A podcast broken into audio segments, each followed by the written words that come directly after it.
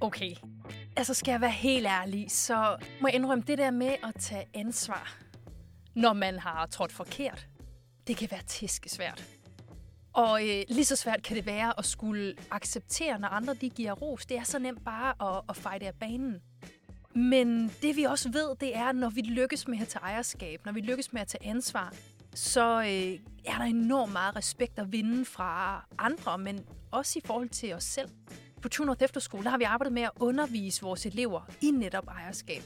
Og øh, selvom det er svært, så har vi altså nogle erfaringer med, hvordan det kan se ud. I den her artikel, der vil jeg øh, fortælle lidt om ejerskab, og jeg vil også give nogle tips og tricks til at formidle det til andre.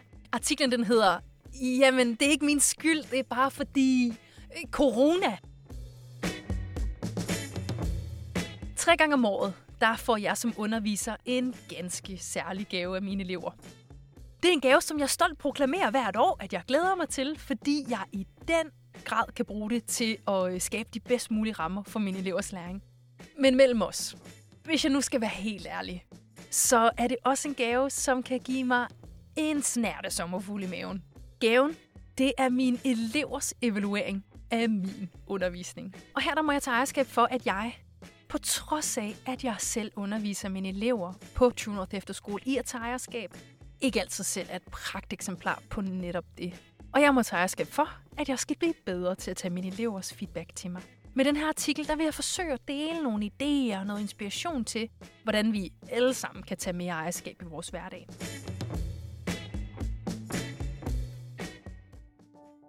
Jamen, øh, det er jo ikke min skyld, det er bare fordi øh, corona. Da jeg opdagede, at dele af min evaluering lå lavere, end jeg havde håbet, så skete der det, at jeg helt instinktivt tyede til forklaringer. Jeg sagde ting øh, som, jamen, øh, det er jo også et år siden, jeg sidst har undervist. Jeg skal lige give igen. Øh, min co-teacher har været på barsel, så jeg har jo haft klassen alene. Det må da have en betydning. Og ikke mindst øh, et eller andet med corona. Senere så spurgte min kollega Michael mig, hvad ved min undervisning, som klassen trives godt med, og hvor jeg har flyttet mig. Det var egentlig et sindssygt godt spørgsmål. Men jeg havde absolut intet svar på det. For i min iver efter at finde forklaringer på, hvad der kunne pege ansvaret væk fra de resultater, jeg ikke var stolt af, der havde jeg samtidig overset alt det, der sådan set fungerede godt. Da gik det op for mig, at jeg efter at have undervist adskillige elevhold i ejerskab, selv havde kastet ansvaret fra mig. Men hvad vil det egentlig sige at ejerskab? Og hvorfor er det så vigtigt? Ejerskab handler om at erkende, at alt i livet er et valg. Og om at gøre sit bedste for at træffe valg, der bringer ens liv fremad. Ved at tage ejerskab, så får vi mulighed for at tage kontrol over vores liv, så vi får mest muligt ud af det. Giver mest muligt til det. Ejerskab tager udgangspunkt i det koncept, som man kalder locus of control, og det er udviklet af en psykolog ved navn Julian Rutter.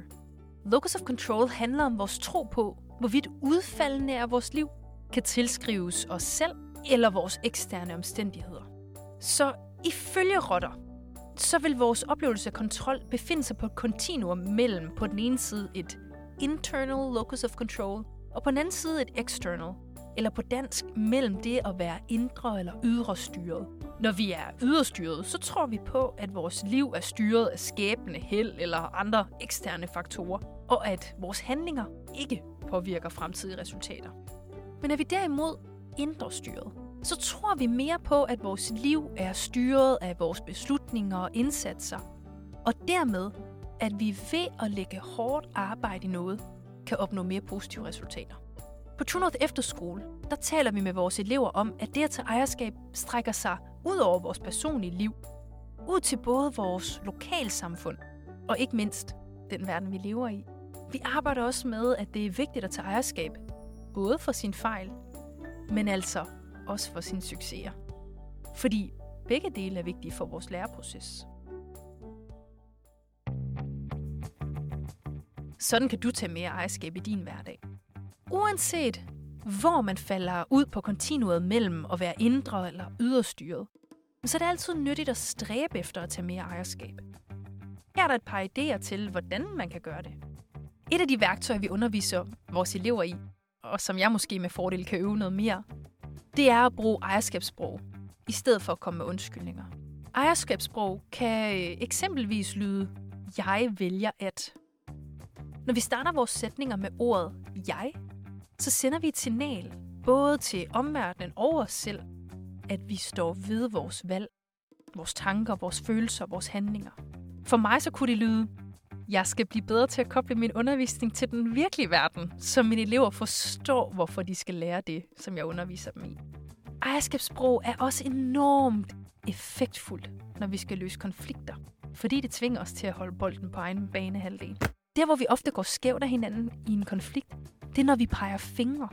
Jo egentlig for at forsvare os selv. Hvis vi i stedet starter konfliktløsning med at fortælle, at jeg blev såret, jeg blev skuffet da, eller jeg er ked af, at så vil vores samtalemakker ofte være meget mere lydhør over for vores perspektiv. Og samtalen kan måske også hurtigere blive mere sårbar eller konstruktiv. En anden strategi til at tage mere ejerskab er ved at blive bevidst om sine egne beslutningsprocesser og forsøge at træffe mere proaktive valg. Så overordnet så kan vi inddele beslutninger i øh, tre forskellige beslutningstyper. Den første det er de inaktive beslutninger, hvor man for enhver pris forsøger at udsætte eller undgå at træffe en beslutning. Den anden er de reaktive beslutninger, hvor man påvirkes af andres idéer eller egentlig bare lige følger med deres beslutninger. Og den sidste, det er altså de proaktive beslutninger, hvor man bevidst træffer valg, og så tager ejerskab for dem bagefter. Ved at træffe proaktive beslutninger, så kan vi jo vise os selv og omverdenen, at jeg står ved mit valg, og jeg er klar til at lære af min valg. Sandheden skal man høre fra sine elever. Når jeg ikke havde mod til at tage ansvar for mine resultater og gik yderstyret til dem, så fik det en pris. Jeg gik glip af potentiel læring, men også ros fra mine elever. Så jeg tog en dyb indånding. Jeg gik tilbage til mine evalueringer og tog et proaktivt valg om at undersøge, hvad jeg bør arbejde på for at blive en dygtigere underviser, og hvad mine elever allerede oplevede, at jeg gjorde godt. Hvad jeg opdagede, var guld værd. Mine elever påpegede, at jeg med fordel kunne knytte faget mere til deres hverdag, og som religionslærer, der netop havde undervist eleverne i livsfilosofi, ondskab og psykologi, så fandt jeg det input meget meningsfuldt. Hvad jeg også lærte var, at eleverne fandt, at der var mere ro i klassen, og at jeg stiller passende krav til dem.